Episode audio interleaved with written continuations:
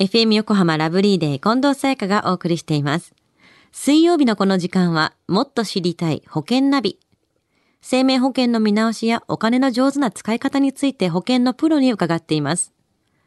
保険見直し相談、保険ナビのアドバイザー、中亀照久さんです。よろしくお願いします。はい。よろしくお願いいたします。先週はネット保険についてでした。今週はどんな話ですか？はい。今週はですね、外資系保険会社についてなんです。はい。あの、近藤さん、そもそも外資系企業の定義って知ってますか？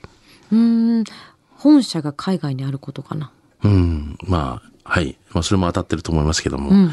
あの、外資系企業とはですね、はいあの、外国法人もしくは外国人が、あの3分の1以上のですね、まあ、株式の持ち分をですね、保有しているっていう企業のことを言うんですよね。うーん保険業界が外資系の会社が日本に入ってきて商品のバリエーションとかっていうのは随分変わったんですよね。はい。随分とやっぱ変わったと思いますよね。うんうんあの今や外資系保険会社の商品を真似て、はいまあ、国内保険会社の商品も開発していますし、あの国内保険会社で開発できない場合はですね、はい。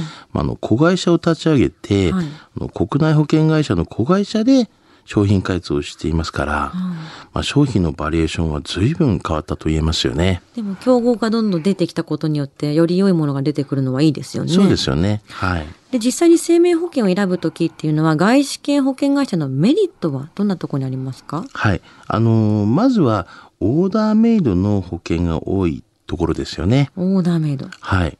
あの、自分に合った保険を選びやすいという点では、メリットと言えますよねあ。の中亀さんがよくおっしゃってるあのビュッフェ形式で定食じゃなくて好きなものを取っていくっていう。その通りでございます。ですよね。はい。で外資系の保険会社はじゃあそういうスタイルが多いということなんですね。はい他にどんなメリットがありますか？はい。あとは、保険料を安く抑えられる点なんですけども、はいあの、オーダーメイド式にするとですね、あの余分な保証をつけずに、はいまあ、シンプルな契約にできるということで、まあ、保険料が抑えられるっていうメリットがありますよね。はい。安くなるっていうのはいいですもんね。それはもちろんね。ね。まあいろいろな付け特約とか、うんうんそういうのをいらないのにもまあつけなきゃいけないっていうんじゃなくて、はいまあいらないのはこう弾くっていうような感じができるということですよね。うん。じゃあ反対に外資系保険会社のデメリットっていうのは何でしょう？はい。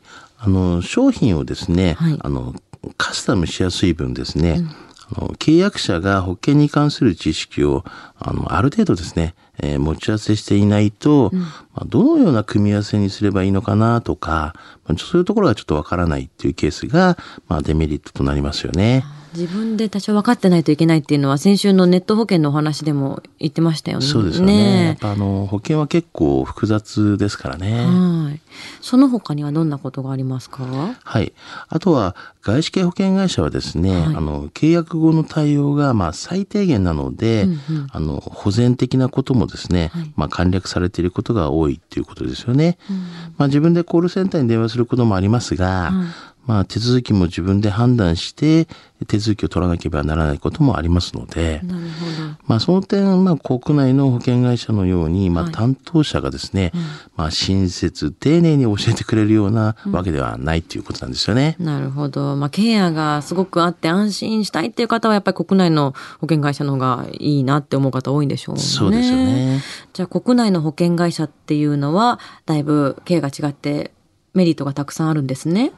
えっ、と、まあ、国内保険会社さんはですね、まあ、実際に保険金が出るような場合はですね、はい。まあ、担当者に連絡が入ればですね、必ず、まあ、親切に対応してくれるという形、まあ、連絡をしてくれるという形になりますよね。うん。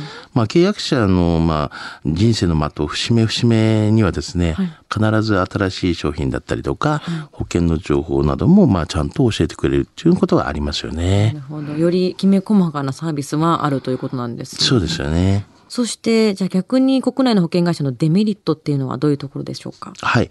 あの、保険料が若干なんですけれども、ちょっと高めになってますよね。また、まあ、営業マンの親切があるゆえにですね、まあ、人によってはちょっと、まあ、しつこい勧誘というふうに受け取られるようなこともあるようには思いますけれどもね。より寄り添っているサービスだからこそ、それがまあ自分のスタイルに合わないという方は、外資系保険の方が自発的に動けるっていう意味ではいいっていう方もいらっしゃるでしょう。そうですよね。ねじゃあ今日のまとめをお願いします。はい。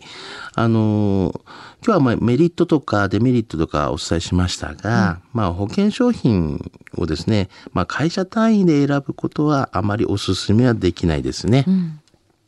国内保険会社だからとか、まあ外資系保険会社だからとか、まあそういうんではなくて、まあ自分に合っている商品かどうかという点でご判断していただきたいと思いますし、まああのファイナンシャルプランナーの意見とかで、そういったものを聞くことも、まあ賢明な方法の一つではありますね。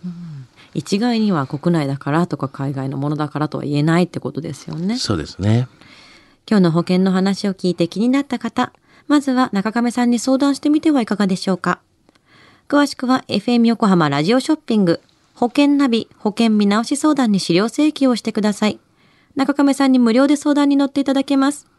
お問い合わせは電話番号045-224-1230 045-224-1230または FM 横浜のホームページのラジオショッピングからどうぞ。そして保険ナビは iTunes のポッドキャストでも聞くことができます。過去の放送分も聞けますのでぜひチェックしてみてください。もっと知りたい保険ナビ。保険見直し相談、保険ナビのアドバイザー、中亀照久さんでした。ありがとうございました。はい、ありがとうございました。